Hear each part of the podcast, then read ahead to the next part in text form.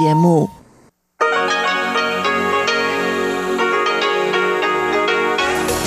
В эфире Международное радио Тайваня. В эфире русская служба Международного радио Тайваня. Здравствуйте, дорогие друзья! С вами у микрофона Ольга Михайлова, и мы начинаем ежедневную программу передачи с Китайской Республики.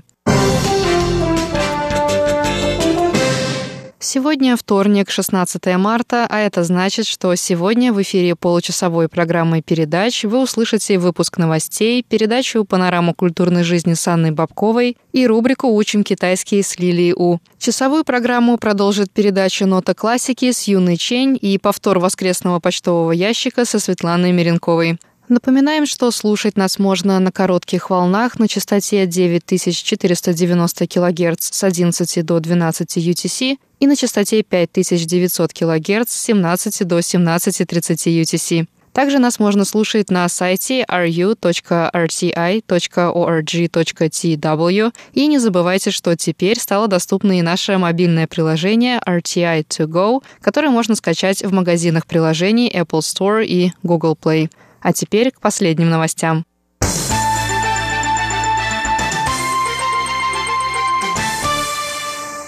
Министр обороны Тайваня Тюйго Джень сообщил 16 марта о том, что Тайвань получил разрешение на закупку из США технологий, необходимых для производства субмарин. В поставку будут входить системы навигации, цифровые гидролокаторы, а также перископы. По словам министра, о точной дате закупки и поставки оборудования говорить пока рано. Согласно плану Министерства обороны, спуск первой тайваньской субмарины на воду запланирован на 2025 год. Поставка необходимого оборудования из США должна быть осуществлена к 2024 году. США согласились на поставку. Разрешение на закупку нами уже получено. Что касается сроков производства, мы планируем придерживаться изначального плана. О точных датах импорта американского оборудования говорить пока рано. В плане производства есть свой порядок, тем более в сфере вооружения. Мы будем придерживаться изначального плана действий.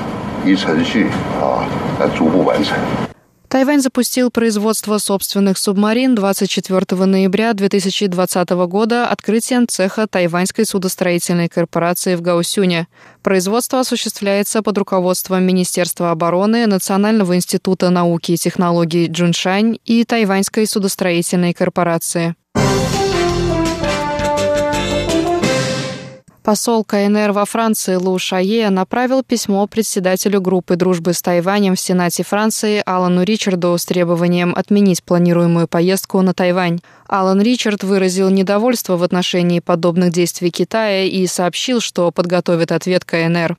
Министерство иностранных дел Тайваня назвало требования необоснованными и заявило, что попытки Китая любыми способами усилить давление на Тайвань могут вызвать у тайваньских граждан лишь большее отторжение КНР. Взаимные визиты парламентариев Тайваня и Франции являются многолетней практикой, и Китай не имеет права вмешиваться в этот процесс. Мы приветствуем намерение парламентской делегации из Франции во главе с Аланом Ричардом посетить Тайвань сказал заместитель главы департамента МИД Тайваня по делам Европы Чен Юньшао. Впервые делегация группы дружбы с Тайванем посетила Тайвань в 2015 году, а затем повторила визит в 2018 году. О новом визите делегации, назначенном на лето 2021 года, стало известно после публикации новости на официальном сайте Сената Франции. В публикации сообщалось, что делегация планирует визит с целью изучить опыт Тайваня в эффективном сдерживании распространения коронавирусной инфекции COVID-19. Страны Европейского Союза, включая Германию, Францию, Италию, Испанию, Данию, Норвегию, Исландию и Нидерланды, объявили о приостановке применения вакцины, разработанной Оксфордским университетом и компанией AstraZeneca. Причиной отказа стали сообщения о том, что вакцина приводит к возникновению тромбов у пациентов.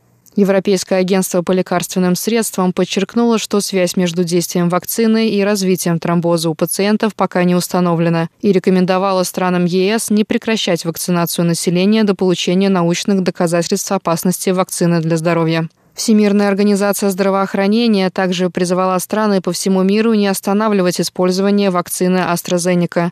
Главный научный сотрудник Всемирной организации здравоохранения Сумия Сваминатан сообщила, что на текущий момент не существует доказательств, подтверждающих, что данная вакцина приводит к возникновению тромбов. Центральный противоэпидемический командный пункт Тайваня заявил 13 марта, что вопрос о приостановке применения вакцины AstraZeneca странами ЕС требует дальнейшего рассмотрения. Тайвань будет следить за развитием ситуации и осуществит корректировку плана вакцинации населения в случае, если влияние вакцины на возникновение тромбов у пациентов будет подтверждено. Министр здравоохранения и глава ЦПКП Чен Шиджун заявил 16 марта, что около 60 тысяч медицинских работников Тайваня готовы прививаться вакциной AstraZeneca. Он еще раз подчеркнул, что нет доказательств причастности вакцины к образованию тромбов. Тайваньская администрация по контролю за качеством пищевых продуктов и медикаментов вновь протестирует вакцину в среду. На прошлой неделе правительство Тайваня представило план вакцинации населения, согласно которому первый этап должен начаться в ближайшие недели. В рамках плана вакцинации правительством уже было закуплено 10 миллионов доз вакцины AstraZeneca. Первая партия в 117 тысяч доз поступила на остров 3 марта. На горе Дадушань, расположенной в южном уезде Тайджун, 15 марта произошло возгорание леса. На месте работают пожарные. По сообщениям службы пожарной безопасности Тайджуна, 15 марта во второй половине дня на границе районов Ужи и Наньтунь сработала пожарная тревога. Незамедлительно в районы Ужи, Чунше и Гун-э были отправлены спасательные бригады. Недалеко от очага возгорания находятся кладбище и отель с термальными источниками. Сообщается, что локализовать возгорание пока что не удалось, и территория пожара продолжает расти. Частью проблемы является нехватка воды в регионе. Тайбэйский зоопарк сообщил 16 марта о побеге из вольера мартышки-гусара по имени Найндао. Найндао выскочил из вольера в понедельник, примерно в 11 утра, в момент, когда работник зоопарка открывал дверь в вольер, чтобы войти в него. Тайбэйский зоопарк сообщает, что животное пока не найдено и просит граждан соблюдать осторожность. По сообщениям работников вольера, Найндау сейчас 8 лет и 7 месяцев.